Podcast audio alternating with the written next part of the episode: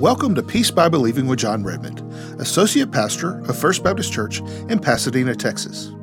Sometimes in life we get off the path or track that the Lord has laid before us, and when we do that, we can lose our joy or lose our peace.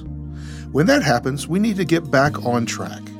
In today's message, Stay in Your Lane, Jon will show us how to get our lives back on track, and better yet, how not to get off track in the first place. You know, one of the great things to me about living in the Houston area is the sports. I mean, if you're a sports fan, we've got the Texans, the Rockets, the Astros, the, the soccer teams. We've got so many things going on. And on top of that, I don't know if you follow it very closely, but the University of Houston has got an absolutely phenomenal track program. And this is especially true with their men's track program. The head coach of the uh, Houston track team is a man named Leroy Burrell. And some of you might remember that name, that back in the nineties, he was a tremendous sprinter in his own right. He was a world record holder. In fact, at one time, Leroy, Leroy Burrell was considered the fastest man in the world. And he has Olympic gold medals, and he's, he's the head track coach. Now, if that's not impressive enough, the assistant coach at the University of Houston is a guy named Carl Lewis. How many of you have ever heard of Carl Lewis? Carl Lewis is probably the greatest Olympic athlete of all time. He has won incredibly large numbers of gold medals, and at one time, he was considered the fastest man in the world. And so, at the University of Houston men's track team, you go to practice, and here you have Leroy Burrell and Carl Lewis. Now, I don't know what those coaches say to the athletes before a big track meet or before a big event. I'm, I'm sure they're firing them up and they're giving them some kind of speech. But I would think one of the things that they would say before a big race, whether it's the one hundred meters or two hundred meters or the four by one hundred relay, whatever the race is, I think they would say to those athletes, listen, guys, when you get out there today, get a good start, come out of the blocks, keep your eyes straight forward. But I think one of the things they would say to those runners is, whatever you do today, stay in your lane. Because if you get out of your lane, you're going to be disqualified. I was interested last week, I got studying this, how many times in the history of track have runners gotten out of their lane? And it was a lot of times. In fact, I saw one YouTube clip of a, it was a big track meet, the World Indoor Meets. It was a, a four hundred meter race. There were only five guys in that particular heat, and all five runners got disqualified.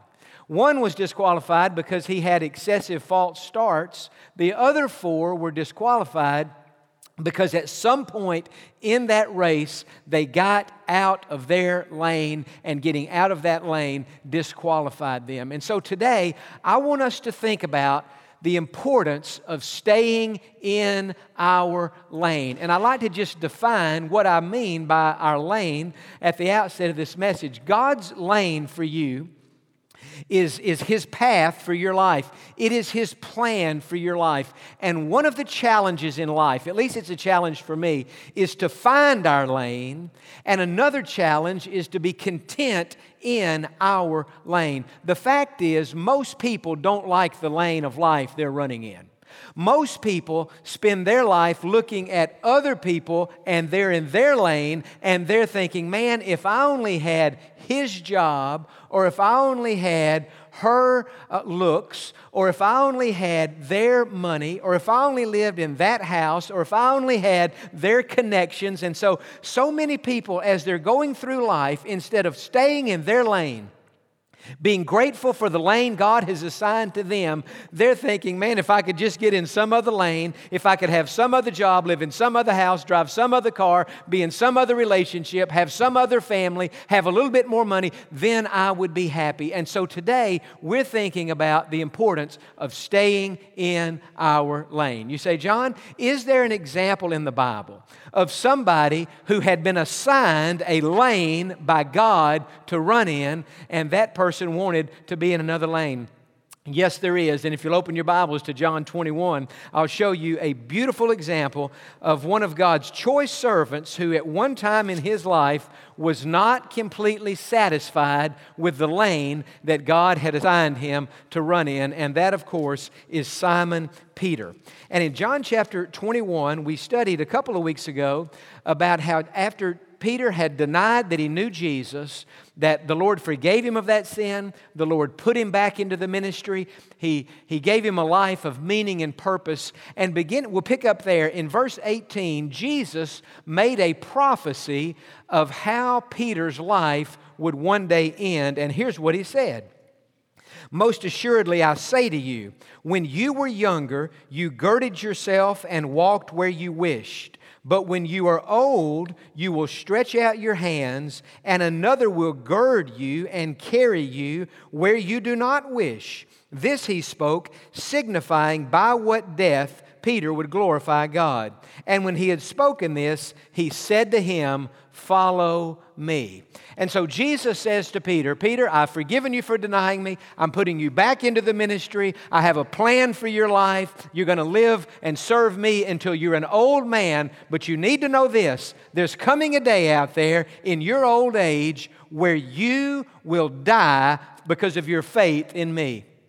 And your death is not going to be a pleasant death. It's going to be a painful death. He was prophesying, and it came true. History tells us it came true, that Peter would one day be crucified because of his faith in Jesus Christ. Now, in verse twenty, we find Peter's response to what Jesus has said. It says, "Then Peter, turning around, saw the disciple whom Jesus loved following." Now that is a reference to the Apostle John. And in verse twenty-one, it says, Peter, seeing him, that is, seeing John, said to Jesus, "But Lord, what about this man?"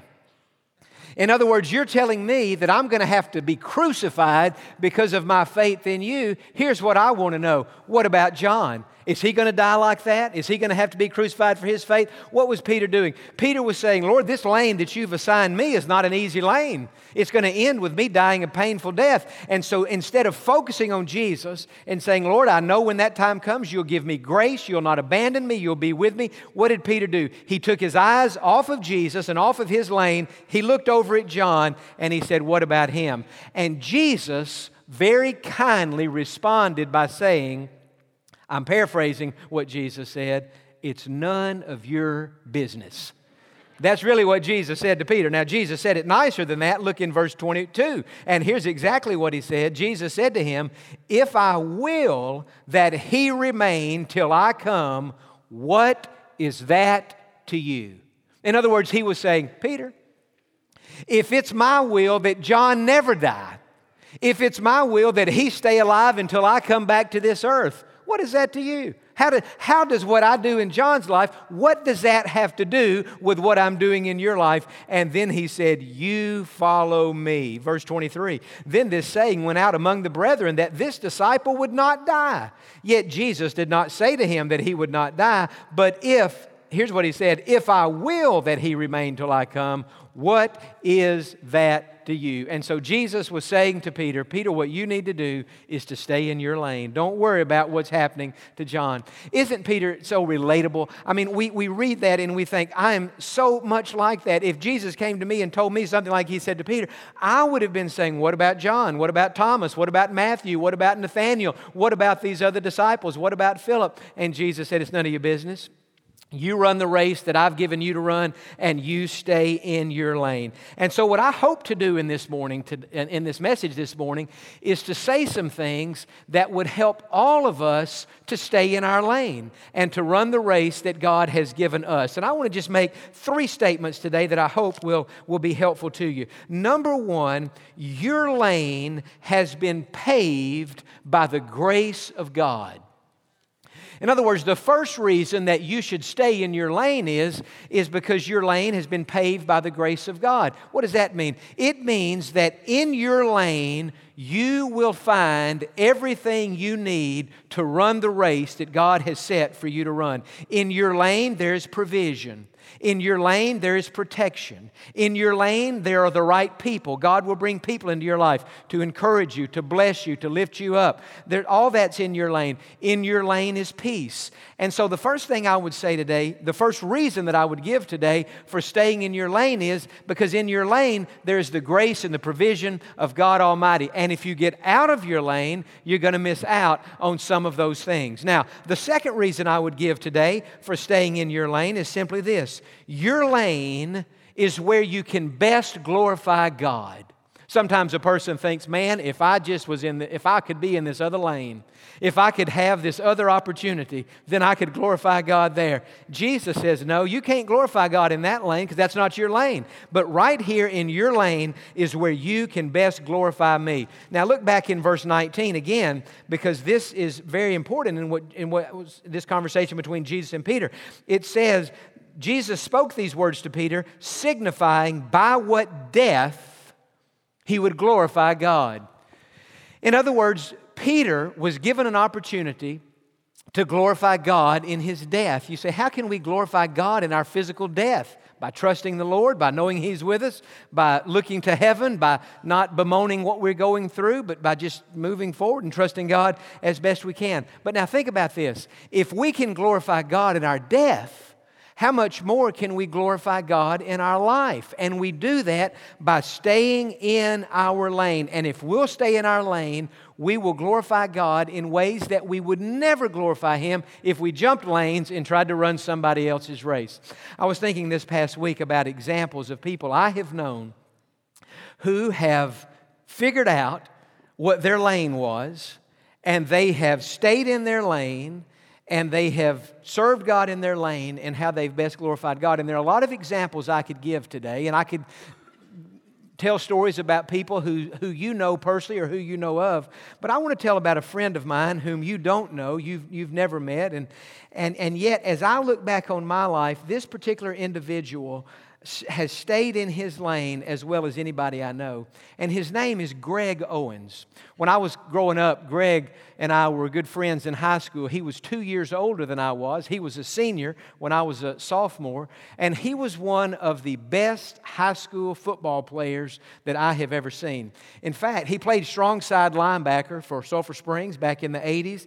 He was the first athlete to receive the honor All-State since Forrest Gregg had gotten that honor coming through Sulphur Springs High School many years earlier. Now, if you're a sports fan, you know that Forrest Gregg went on to play for the Green Bay Packers and had an incredible career. And between him and nineteen eighty-six, nobody had gotten that at Sulphur Springs until Gregg did. And he was just a tremendous athlete. In fact, he was, like I said, he was a senior when I was a sophomore, so he was on the varsity when I was on the junior varsity. And the way that worked back then was, if you were on the junior varsity, you were like a hitting bag for those who were on the varsity. And so during practice, they would bring some of us tenth graders over, and the varsity guys would hit us as hard as they could. And I don't know if schools are still allowed to do this today, but back then, on Tuesdays, it was called the hardest hitting practice day, and whoever got the hardest hit got a Doctor Pepper after practice. And I can say this, I have sponsored and furnished Greg Owens with more Doctor Peppers than anybody ever did. I mean, he hit me so hard it wasn't even funny. Well, he graduated high school, went to Stephen F. Austin in Nacogdoches, played football there. In fact, back in the uh, late eighties, Stephen F. went to the national championship in their division of football, lost the game, but they nonetheless made it to the championship game. And he decided he wanted to be a high school football coach. His coaches had made a great impact on his life, just like they did mine, and he wanted to follow in their footsteps, and so he got a job coaching at Lindale High School in East Texas, and then years later, the door opened for him to come back to his hometown and to be the head football coach and athletic director at Sulphur Springs High School. He's been there since two thousand four, so for about fifteen years now, he's been their coach. In two thousand eight, he led them to win the state championship, and they played against Dayton. It was a great game in San Antonio. My dad and I went to that game, and so they won that, and they've had some success since then as well. And I always thought, just following Greg from a distance, knowing him as well as I do, that there would come a day when he would leave Sulphur Springs and that he might one day become the head football coach of a school like Katie. He's such a great uh, football mind. He's such a great motivator. He has such a great wife, just such a great guy, that he could coach any high school football program in the state of Texas. He's coaching four A now. He could easily coach five A. In fact, I think so highly of Greg that I think he could coach at the collegiate level of any any program in the in the nation. I think he could be the head coach of that program. And if I were the president of a school, I would contact him and see could I get him to come and be the coach. He's just such a great guy. And yet Greg, in his heart, has figured out that God wants him to be the head football coach there in Sulphur Springs. For him, at least for now, that's his lane. And he is running in that lane. He's staying in his lane. And he's making a difference on the players' lives. He's led many of those kids to the Lord. He's active in his church. In fact, when I was in Sulphur Springs a year ago preaching, I had thought to myself, I have always wanted for us to hire Greg to be on our church staff. He's just such a,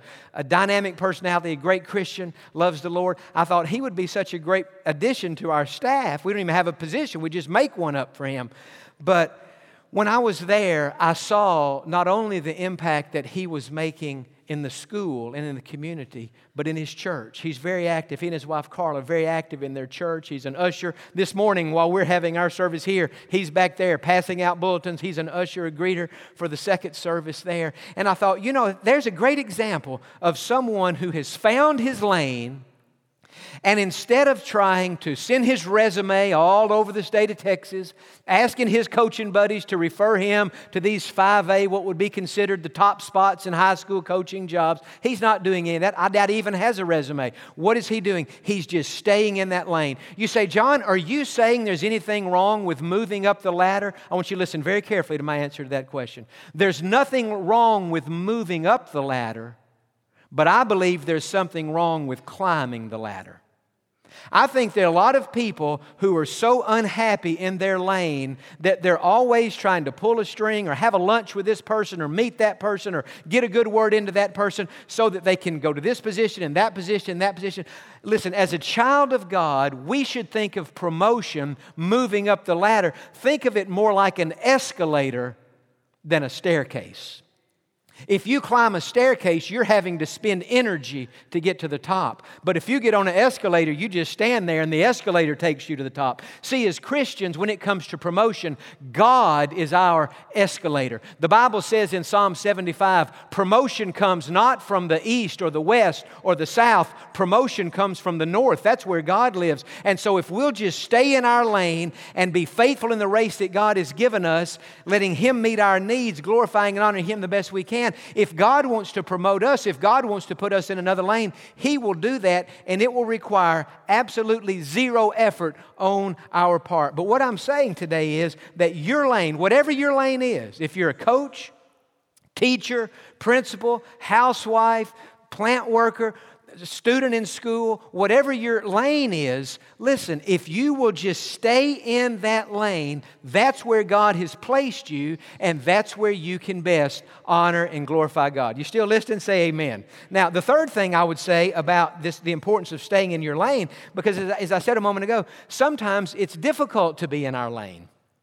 And sometimes we get to looking at other people running the race and we want to be in their lane. And so this third point is so very important. The best way to stay in your lane is to keep your focus on Jesus. That's the best way. We have to have blinders on. You know, in life, our peripheral vision is a tremendous gift from God.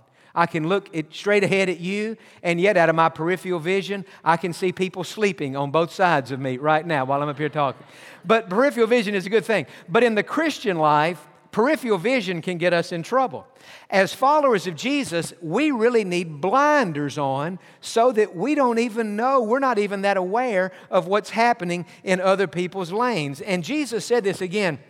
I want you to see verse twenty-two, again, what Jesus had said to Peter. He said, Peter, if I will that he remain till I come, what is that to you? You follow me.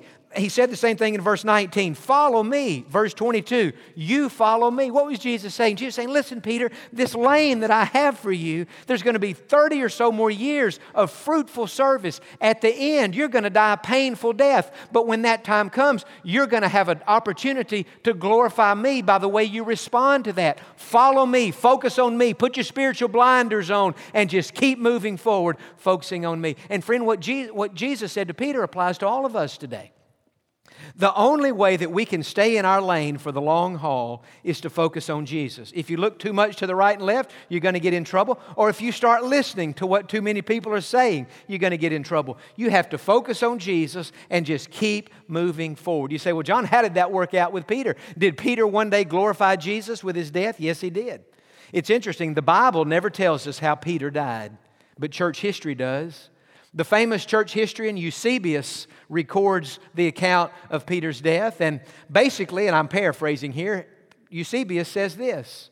Approximately thirty years after this event happened in the life of Peter, when Peter would have been around thirty, thirty years later, now he's around sixty, he and his wife are living in Rome, and Peter is sharing Christ with the people living in Rome. And if you know much at all about church history, you know that first century Christians were martyred in large numbers for their faith in Jesus Christ, and that was especially true in Rome. And if you go to Rome today, you can go to the Colosseum and you can see where the Christians were literally fed to the wild animals because of their faith in Jesus Christ.